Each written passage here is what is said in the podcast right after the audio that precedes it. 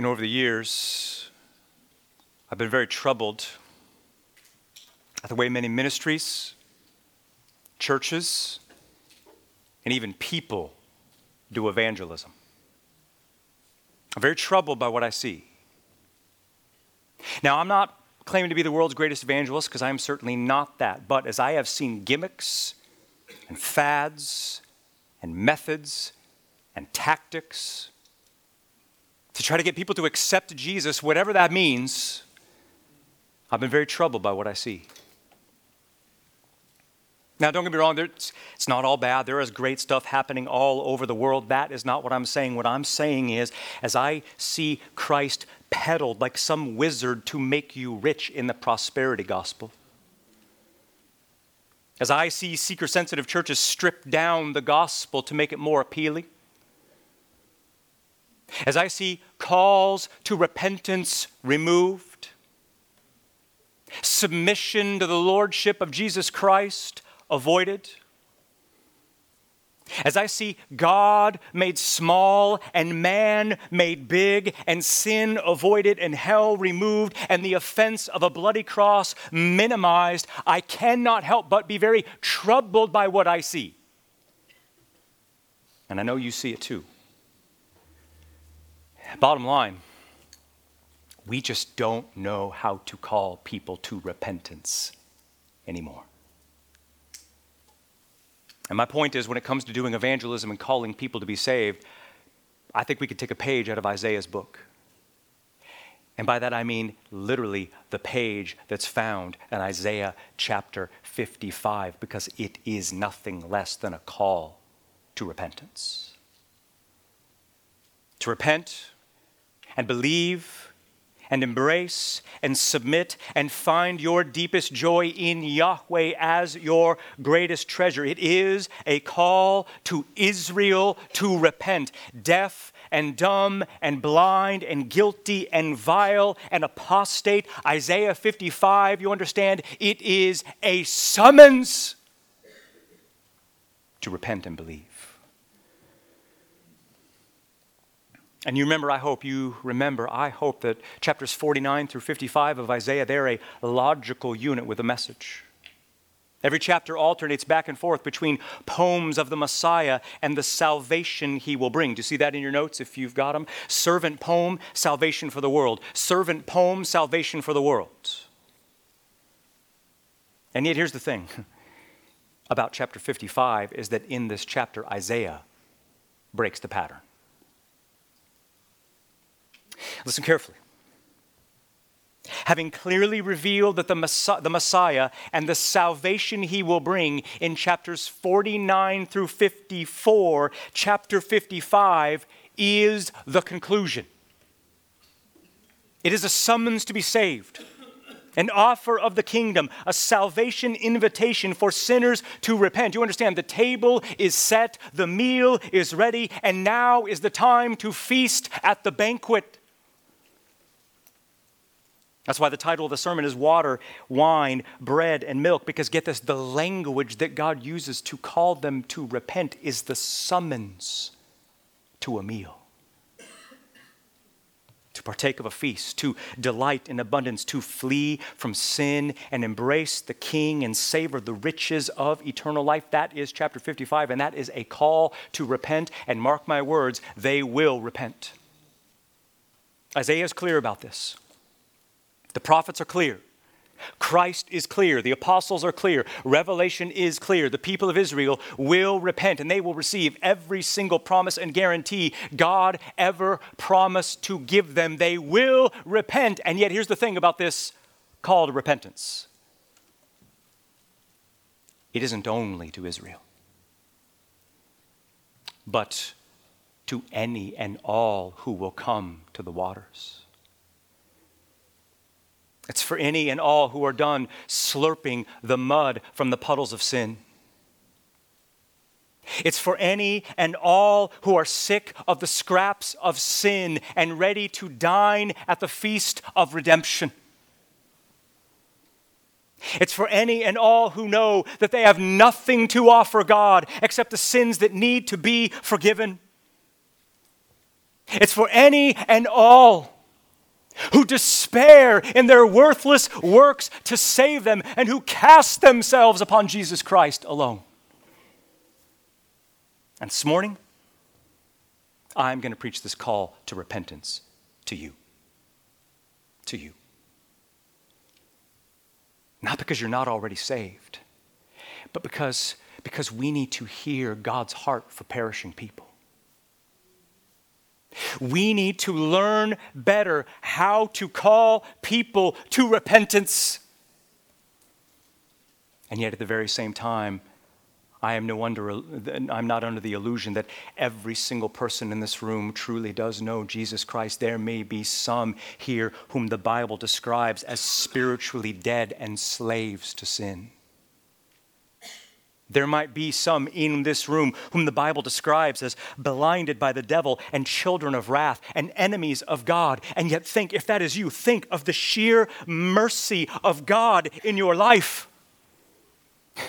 That you have defied God and ignored God and rebelled against God your entire life long to preserve you alive for this moment. Here, to hear again the life giving gospel of Jesus Christ.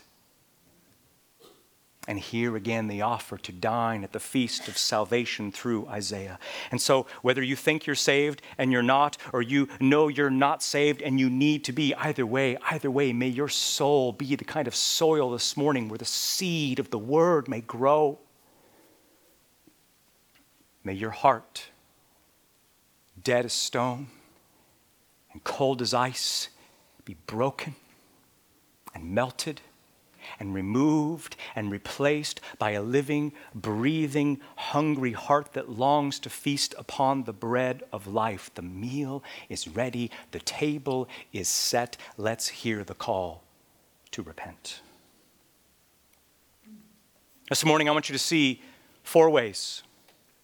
Four ways to call a sinner to repent and be saved.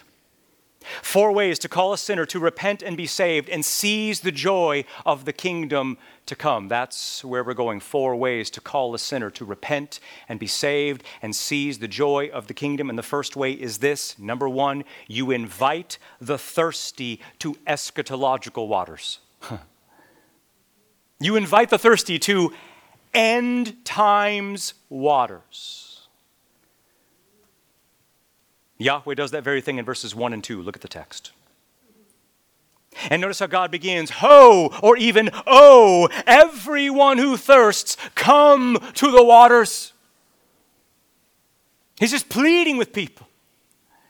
And whether it's ho or oh, the point is the same. God is getting people's attention, all our attention. And notice the people God has in mind. Verse 1 Everyone who thirsts, come to the water.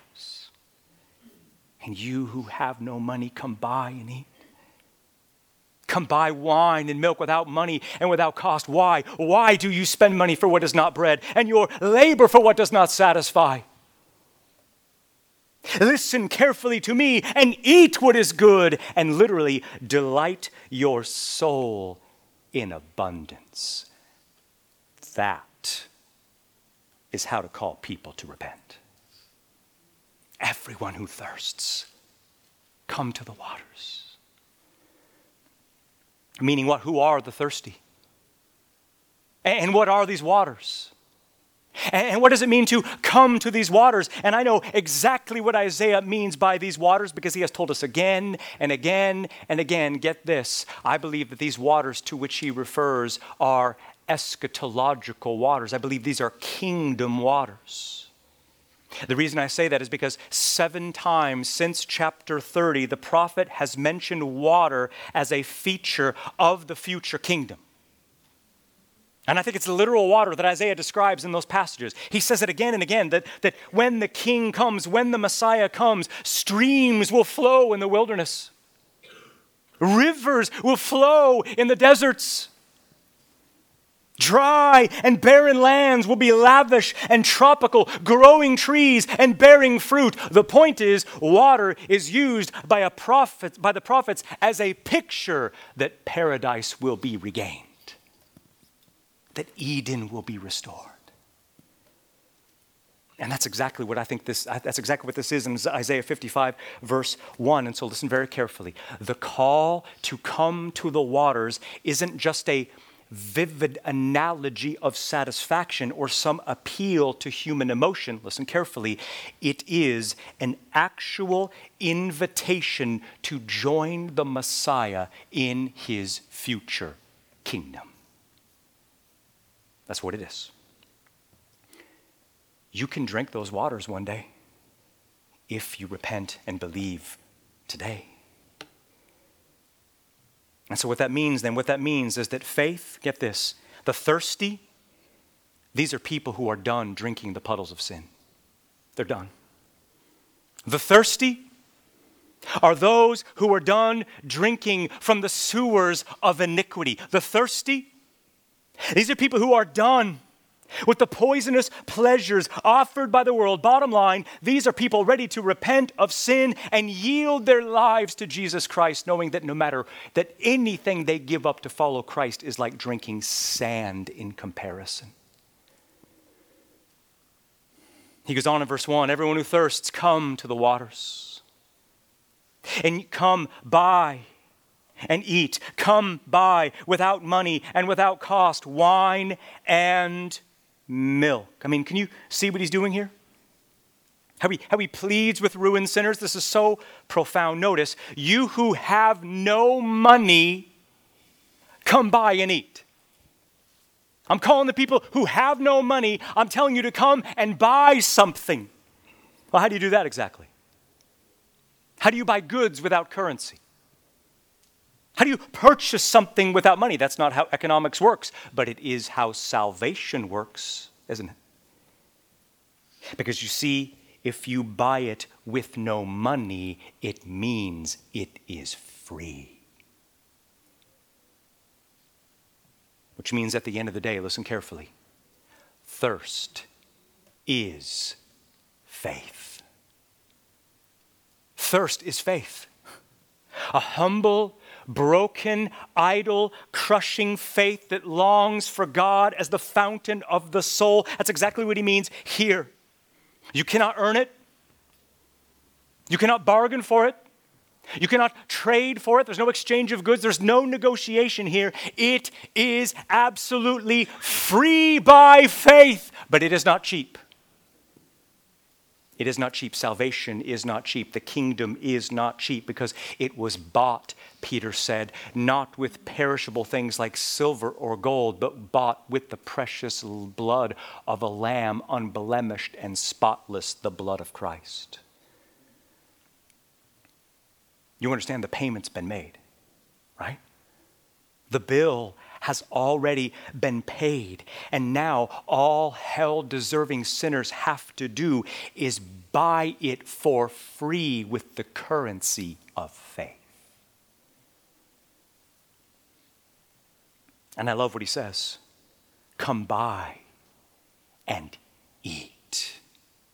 Eat. Again, not completely metaphorical.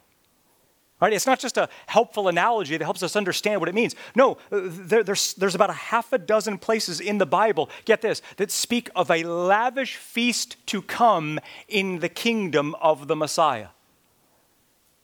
Isaiah 25, verse 6, describes a feast to come in the kingdom. Luke 13, 29 says that there will be a great, great feast in the kingdom to which the nations will come. Christ said in Matthew 22 that he will eat and drink with us in the kingdom of God. Several times the kingdom is described as the feast at a wedding. Do you see? After a while, you get the impression that this language is not totally symbolic, but that there actually will be some kind of banquet in the kingdom to which all of the nations are summoned. That's what this is. It's on the calendar, it's on the schedule. And, and, and so you understand that this call to come and eat, get this, is nothing less than an invitation to repent and dine with the King in the splendor of his glory. It's a call to repent. And that is a powerful way to call people to be saved, isn't it? And the question is the question for you is will I see you at this banquet? Will I see you at the banquet? Is, is there a seat reserved at the table for you? Will you be there sitting at the table, dining with the redeemed for all the ages? Because you know, don't you? You know how to get your name on the list of the invited, don't you? The only way, the only way to get a spot reserved at the kingdom feast is by the admission fee of the blood of the lamb. The meal isn't free, it comes with a cost. Every seat at the table has to be paid for by the sin bearing death of Jesus Christ in the place of sinners. You remember what Christ said to Nicodemus, right? Unless you are born again, you cannot see the kingdom of God. And so, uh, have you been bought by the blood of the Lamb and are you born again? It's a fair question. And we need to answer this. Because, mark my words, the happy meal of the world's delights may fill us for a time. The sin laden calories of iniquity may give the impression of true satisfaction for a while, but all they really are is fattening people for the slaughter. And so I beg you, in all seriousness, don't be a fool. Don't be a fool. Smell through the text the fragrance of the feast. Hear the summons of the Lamb. Heed the call of the King to dine at the table of the kingdom, because for a limited time only, for a limited time only, there is room at the table for you. And speaking of eating, notice what's on the menu. He says, without money and without cost, come buy wine and milk. Well, that's unfortunate. Are those the only options on the menu? What if you don't drink wine? What if you're lactose intolerant? And that's not the point.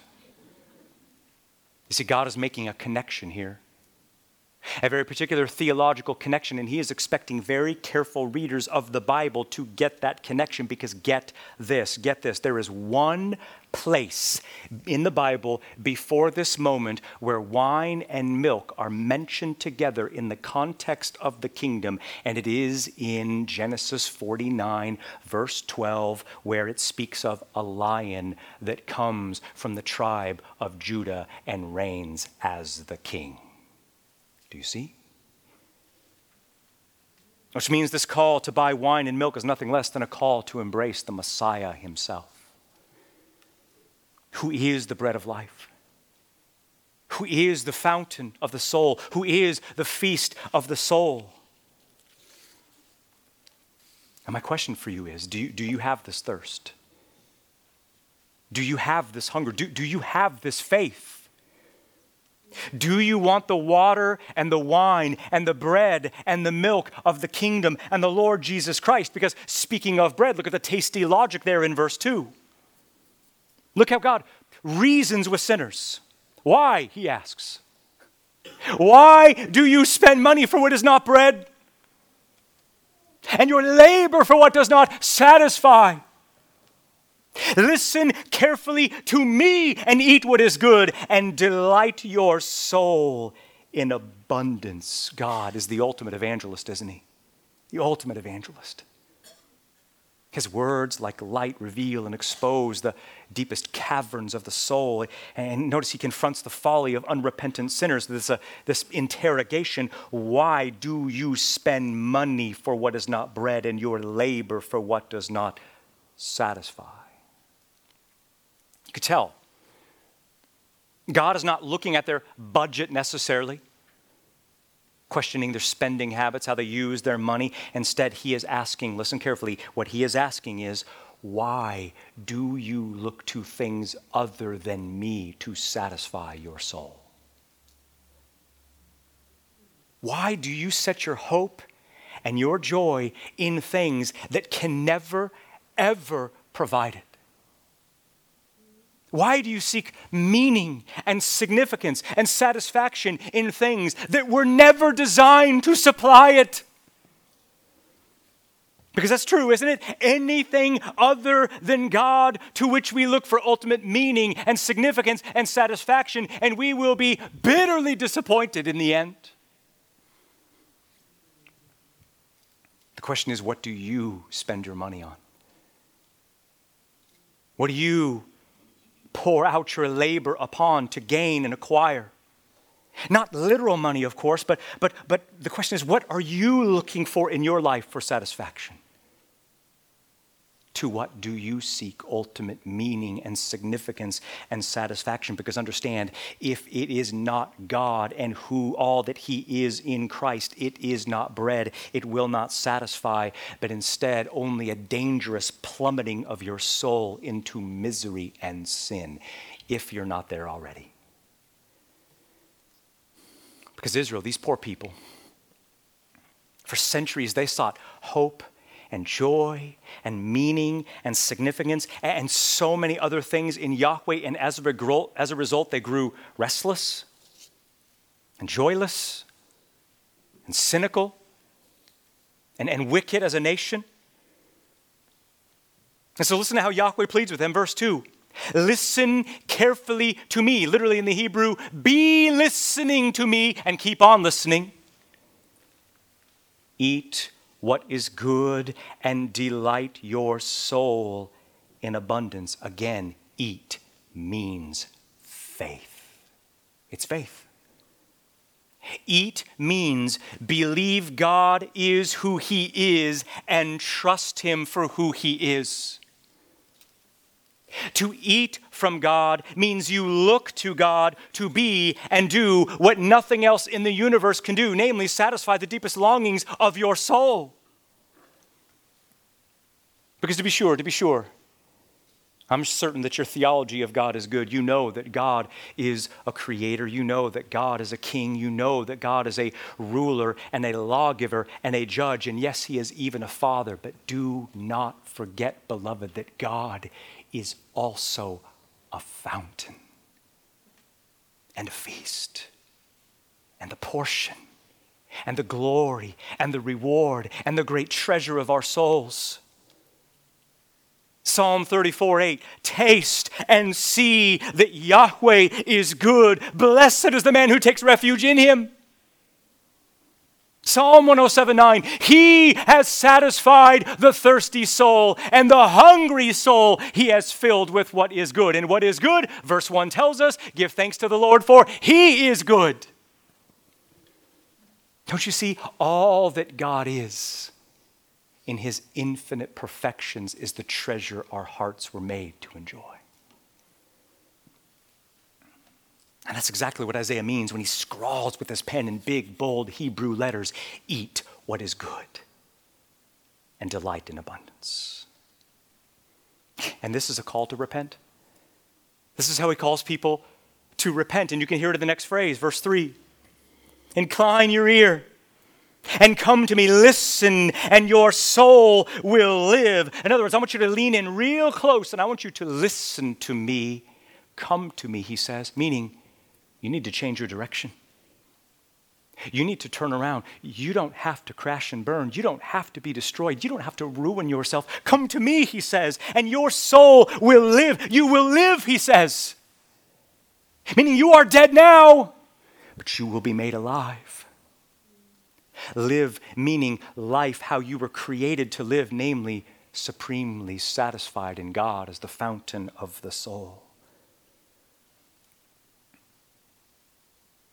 What does he mean? What does he mean? But the eternal joy of sinless delight forever and ever in the kingdom and beyond. And you in this room, you can have that. You can have that for the high and lofty price of the blood of the Son shed for sinners. You remember Isaiah 53, right? Remember that? He was pierced for transgressions, he was crushed for iniquities. Led like a lamb to the slaughter, he bore the sin of many. And I would be a wretched man if I did not ask you this morning have you yielded to the Son, Jesus Christ? Have you done so? Have you despaired in your worthless works to save you? And have you cast yourself upon Jesus Christ alone? Have you renounced all other gods? And pursuits and entanglements and lusts? And have you given yourself to God alone through Christ? Because this is the way of life eternal. The second way to call sinners to repent, these will be shorter than that. Second way to call sinners to repent and believe. Number two, you make an offer of an everlasting covenant. You make an offer of an everlasting covenant. Here's what I mean. Look at verses 3 and 4. He says, Incline your ear and come to me, listen, and your soul will live. Here it is. And I will make an everlasting covenant with you according to the faithful mercies shown to David. Behold, I have appointed him as a witness to the peoples, a ruler and commander to the peoples. Two things should have stood out to you from that text. Number one, the mention of a covenant, and number two, the mention of David. Those things are really important. They go together, and what they do is they raise two very important questions for us. Number one, what is this covenant? What is the covenant? And number two, who is this David? Who is he? Because he may not be the David that you think.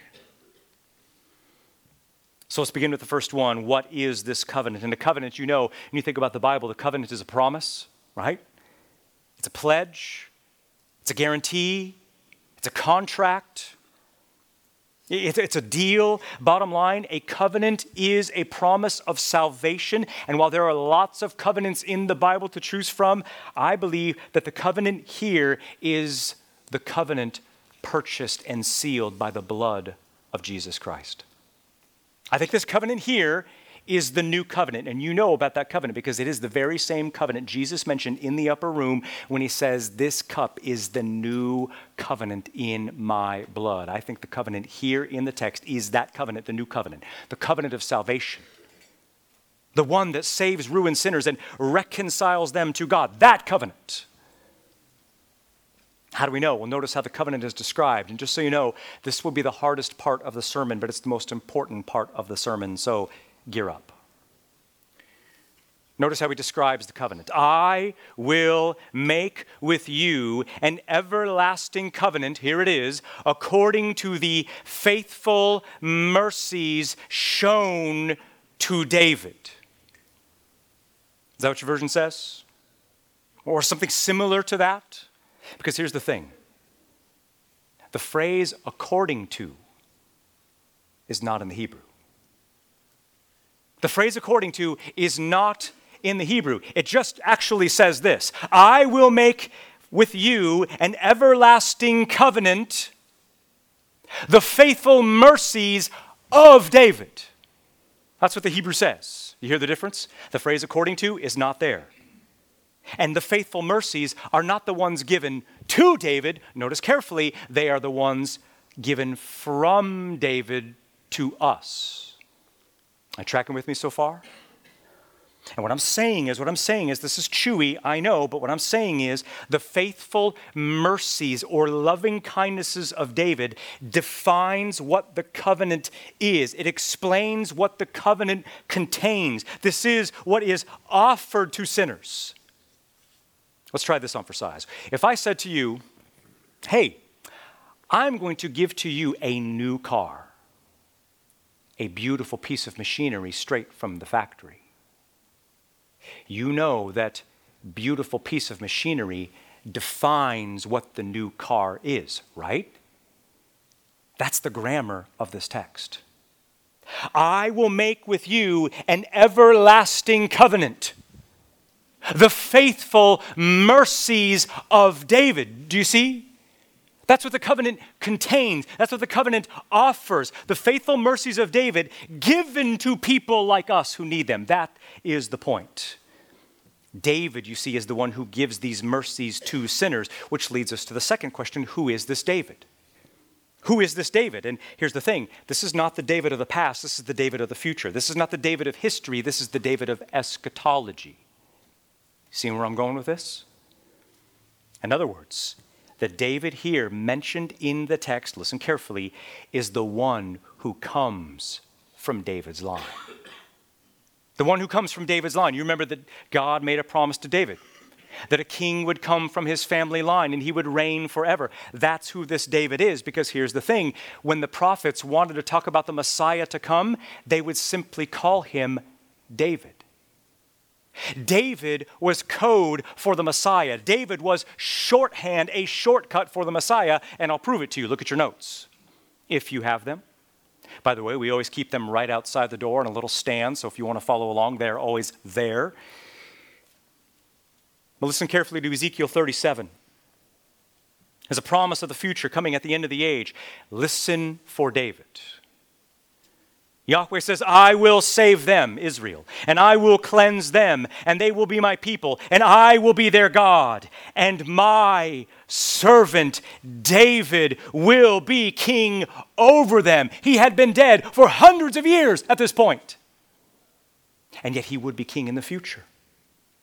And they, Israel, will live on the land which I gave to my servant Jacob, and they will where their fathers dwelt, and they will dwell there forever. And David, my servant, will be their prince forever. Do you see?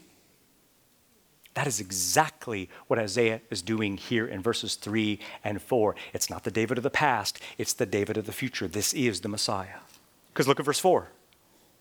Speaking about David, God says, Behold, I have given him as a witness to the peoples, a ruler and commander to the peoples. Do you see? That was never true of historical David.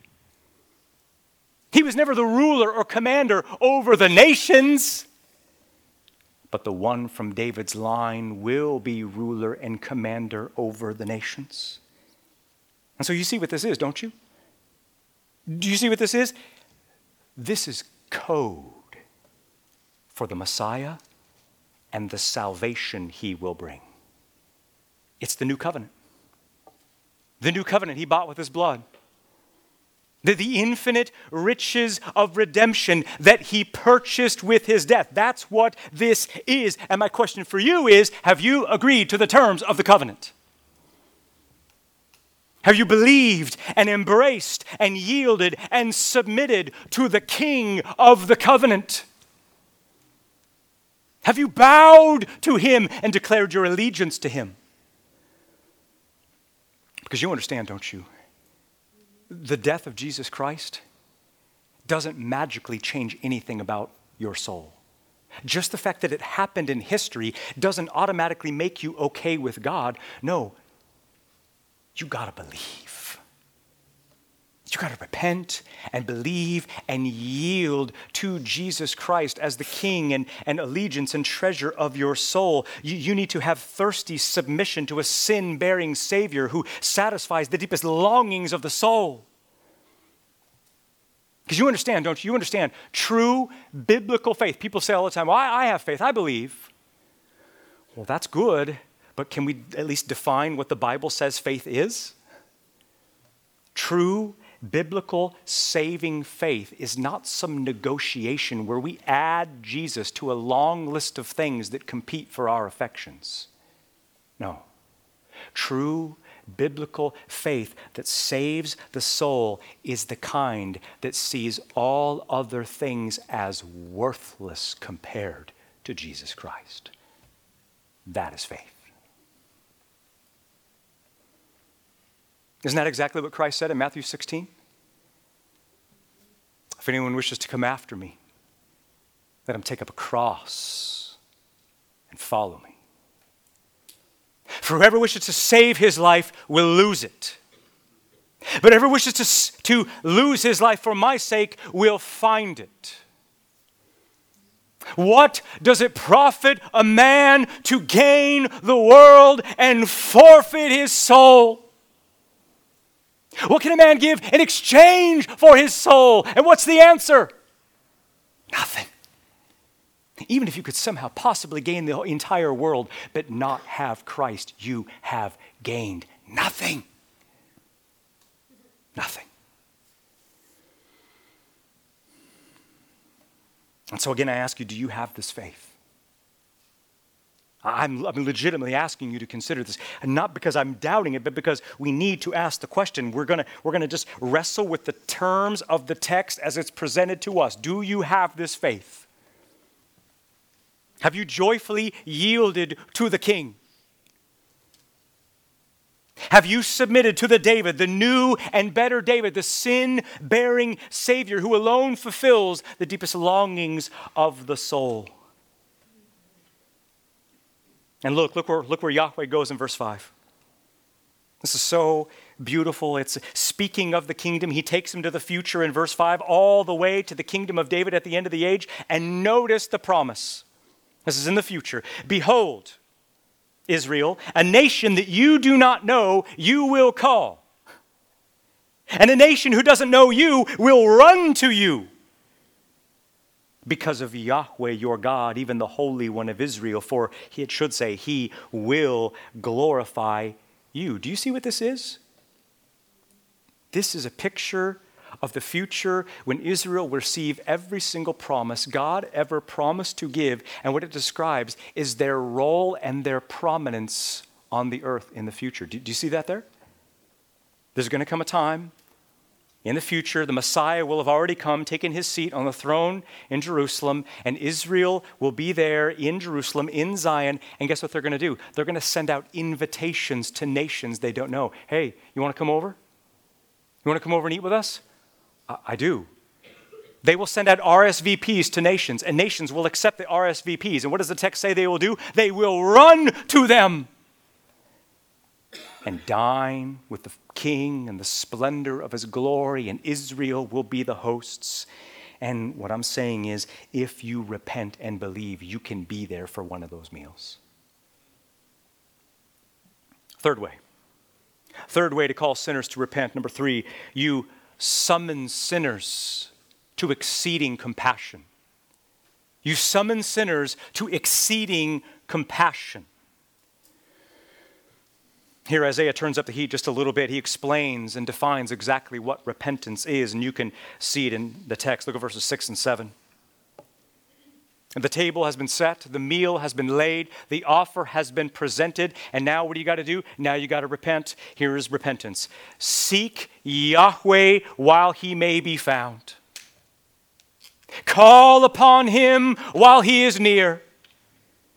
Let the wicked forsake his way, and the unrighteous man his thoughts. Let him return to Yahweh, for he will have compassion on him, and to our God, for he will abundantly pardon. That is a call to repentance. And that language in verse 6 is shocking, isn't it? Wait a minute. Wait a minute. You mean to tell me the time will come when Yahweh can't be found? Wait a minute. You, you mean, are you saying that there will come a time when God won't be near? When he will rescind the offer of salvation and close the door of grace? Isaiah, is that what you're saying? That is exactly what he is saying. Which makes sense, doesn't it? God has the right to remove the offer of salvation whenever he darn well pleases. He is not obligated to extend salvation to sinners indefinitely, let alone at all. While it's being offered. While it's being offered, now is the time to move and trust Him for His grace. Do you see? I mean, this is serious. I mean, this, this is legitimately, God is saying in the text, you better repent now because you may not have a chance to later. Because you understand, don't you? There is, there is a such thing in, the Bible as being beyond repentance. That's a thing. The, the sinner's own heart may become too hardened to repent. You know that, right? The hardening effects of sin can so fester and grow that repentance and faith can get to the point of being impossible. Hebrews 6, verse 6. Today, if you hear his voice, do not harden your hearts. Today, if you hear his voice, do not harden your hearts. Today, if you hear his voice, do not harden your hearts.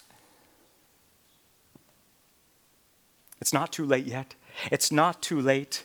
The window of grace and the door of mercy is closing at this very moment. You know that, but it is not too late yet. There is still time to repent and flee the wrath to come. And speaking of repentance, look how he defines it in verses 6 and 7. Look at the verbs in verses 6 and 7. Seek Yahweh, call upon him Verse 7 Let the wicked forsake his way, and literally the unrighteous man his thoughts. You see, that is repentance. That is repentance. Seek and call and forsake and return. Do you know what it means to seek Yahweh? You know what that means? That means to stop living for yourself and for sin and to make Yahweh the greatest treasure and allegiance of your life. Have you done so?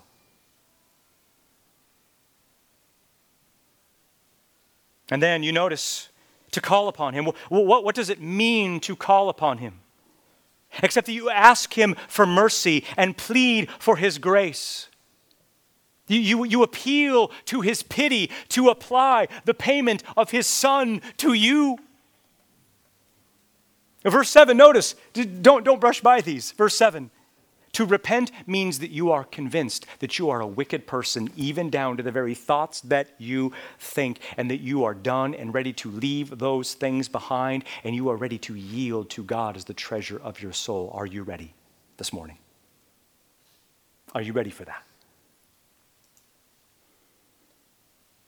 Because could you hear the praises of Christ in heaven? And could you hear the screams of the damned in hell?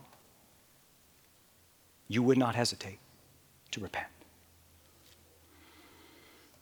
Especially since God is so eager and willing to forgive. Look at the end of verse 7.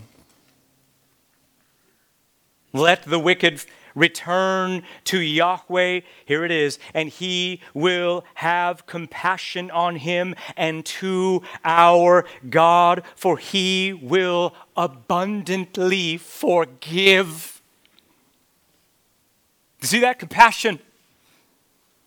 Compassion for sinners, not dry, obligatory, begrudging, half hearted reluctance. No, sovereign compassion from the living God on sinners. Compassion.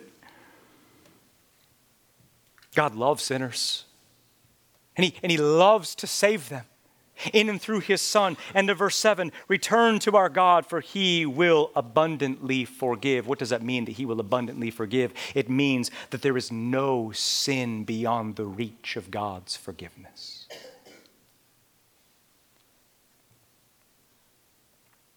And yet, you know, don't you, that God does not forgive sin willy nilly, does he? Is that what God does? He just sweeps sin under the rug of the universe? Pretend like it didn't happen? Oh, that's fine. No big deal. No sweat. No. No, absolutely not. There has to be a payment, doesn't there? There has to be an atonement, doesn't there? There must be a ransom. There has to be a substitute. A sacrifice must be offered. You understand, if we cried as many tears as are drops in the ocean, it would never atone for sin. We could scrape our bloody fingers down to the bone as an attempt to earn our salvation, and it would only lead to hell. No, the price for peace was the punishment of the Son. What kind of God is this? Who would treat his Son as sinners deserve? What kind of God is this? Who would crush his own Son and cause him to suffer? And that's the point of verses 8 and 9. God is not like us. Look at the text. For my thoughts are not your thoughts, nor are your ways my ways, declares the Lord. For as high as the heavens are above the earth, so are my ways higher than your ways, and my thoughts than your thoughts.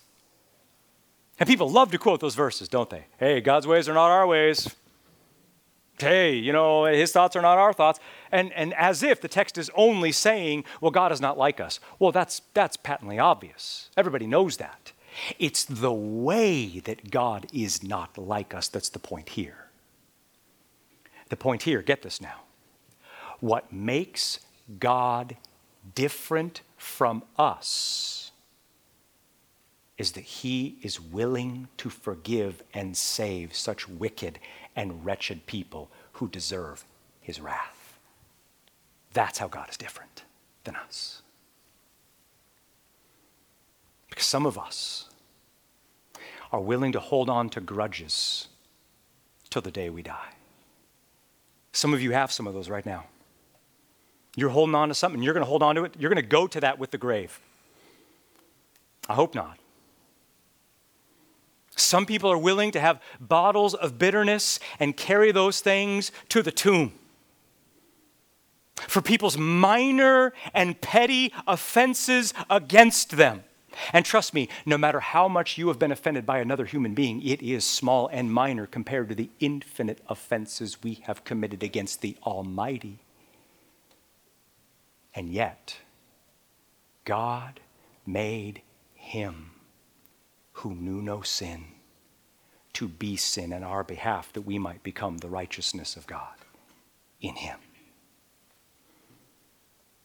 We are not like this God.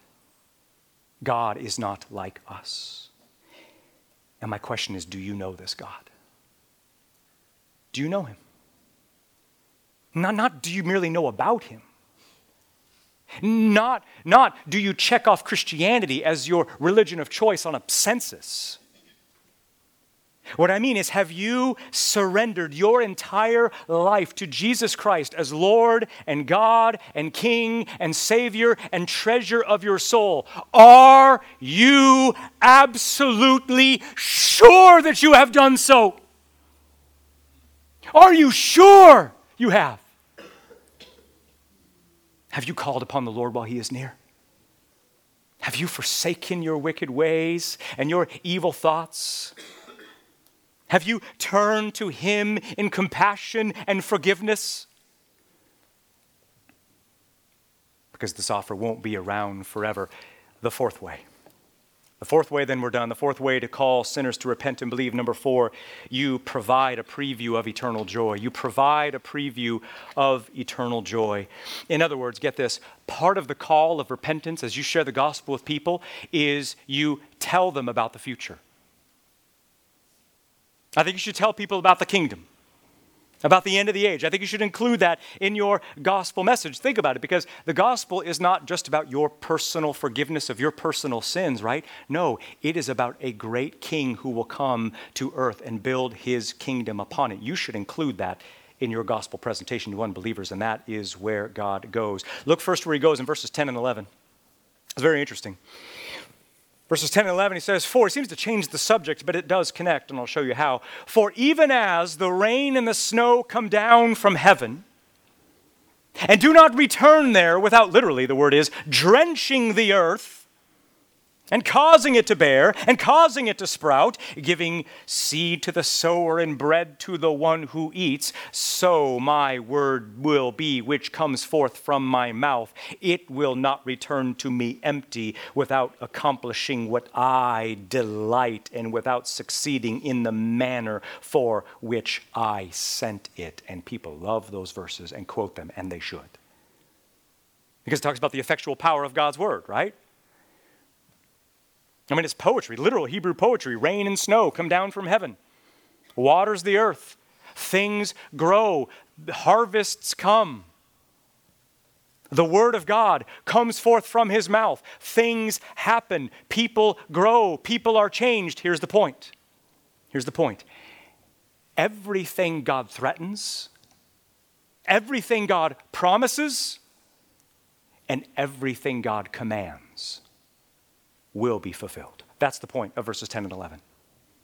Everything God promises, everything God threatens, everything God commands will be fulfilled. His word is effectual, it is powerful, it is reliable, it is irrevocable, it is supernatural. These are not just empty words, these are not empty promises or threats. This is real. Everything He says will happen. What does it have to do with anything? Here's the point.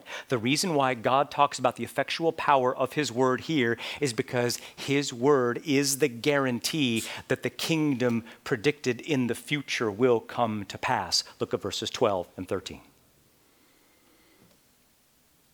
For you, Israel, you will come forth with joy, and in peace you will be led.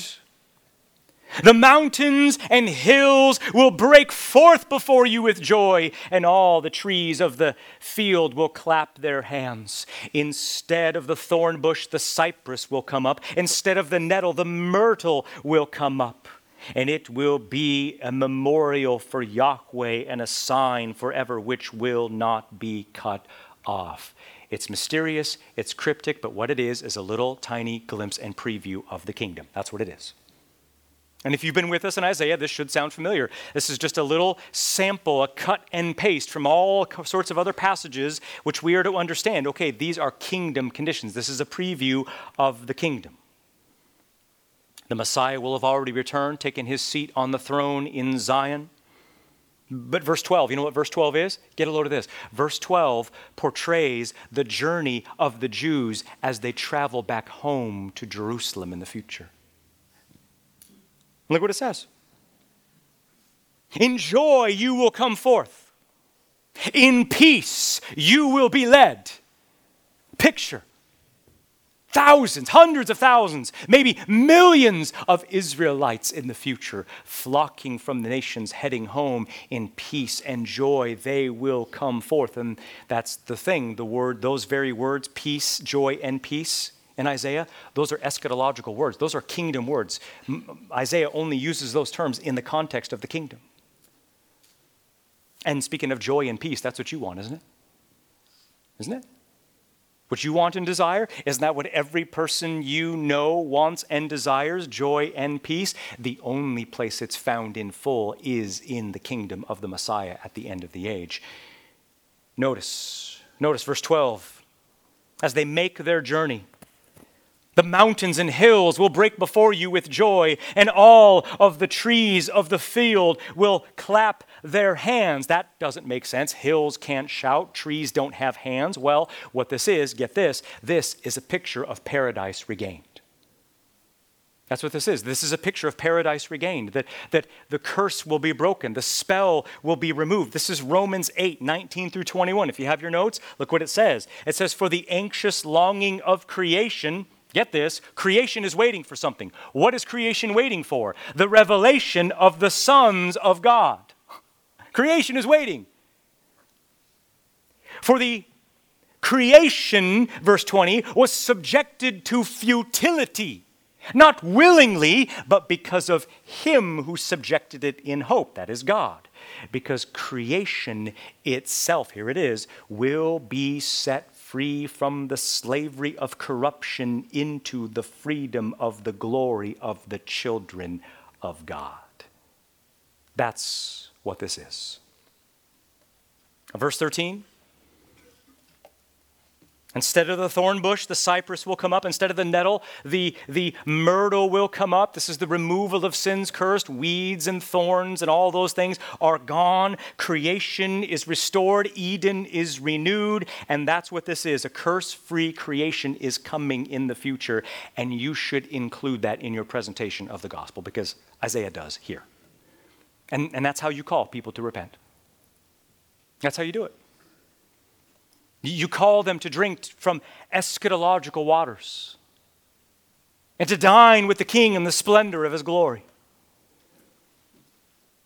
You, offer people an everlasting covenant in which the king will lavish his people with mercy and grace. You summon people to exceeding compassion, for God will forgive all those who come to him broken over their sin and you tell them of a kingdom eternal with joy, noisy with praise, free from sin, and the glory of Yahweh shining like the sun. I, I close with this. My question for you is Have you believed this gospel? Have you believed this gospel? Uh, uh, of the God who became man for us and for our salvation. And, and maybe you think, maybe you think, well, you know what? I, I can't come to Christ because I am a great sinner. I am a wretched sinner, and you would not believe the things that I have done in my life, to which I say, Come to the waters. And you who have no money, come buy and eat. Come buy wine and milk without money and without cost. Why do you spend your money for what is not bread? Or maybe you think, I can't come to Christ because I am an old sinner. Long have I loved my ways. Long have I loved my sin. It is too late for me now, to which I say, Come to the waters. And you who have no money, come buy and eat. Come buy wine and milk without money and without cost. Seek Yahweh while he may be found. Call upon him while he, while he is near. Or maybe you think, I can't come to Christ because I'm a hypocrite. I've played the game and pretended for years. What are people going to say if I come out now and admit that I'm not actually a Christian? That is too late for me now, to which I say, Come to the waters. And you who have no money, come buy and eat. Come buy wine and milk without money and without cost. Why do you spend your money for what is not bread? Eat what is good and delight your soul in abundance. And maybe, finally, maybe you say, I can't come to Christ because I am a trapped sinner. I love my sin, and I am a slave to my sin, and there is no escape for me. To which I say, Come to the waters. And you who have no money, come buy and eat. Come buy wine and milk without money and without cost. Why do you spend your money for what is not bread and your labor for what does not satisfy? Listen carefully to me and eat what is good and delight your soul in abundance. Let the wicked forsake his way and the unrighteous man his thoughts. Let him return to Yahweh, for he will have compassion on him, and to our God, for he will abundantly forgive. O Lord, we come in one of two groups of people. O Lord, either we are those who have responded to this call or we are those who are resistant to this call. And I suspect there are some resistors out there, Lord. But you know. And Lord, we just pray, we just pray that your word would have a great effect. Oh, Lord, that there would be a kind of awakening, a, kind of revival of the Uh, of the 18th century variety revival without all the weird stuff, Lord. We want to see people, people's lives change. We want to see people regenerated, and we are asking you to do that now. Only you can do that work, Lord. We, we, can't, we can't manipulate people, argue people, logic people into salvation, into the kingdom. Oh, Lord, the one who truly makes disciples is you. The one who makes converts is you. The one who saves souls is you. And so we pray that you would do a mighty and lasting work, always and only for the glory of your Son. And in his name we pray. Amen.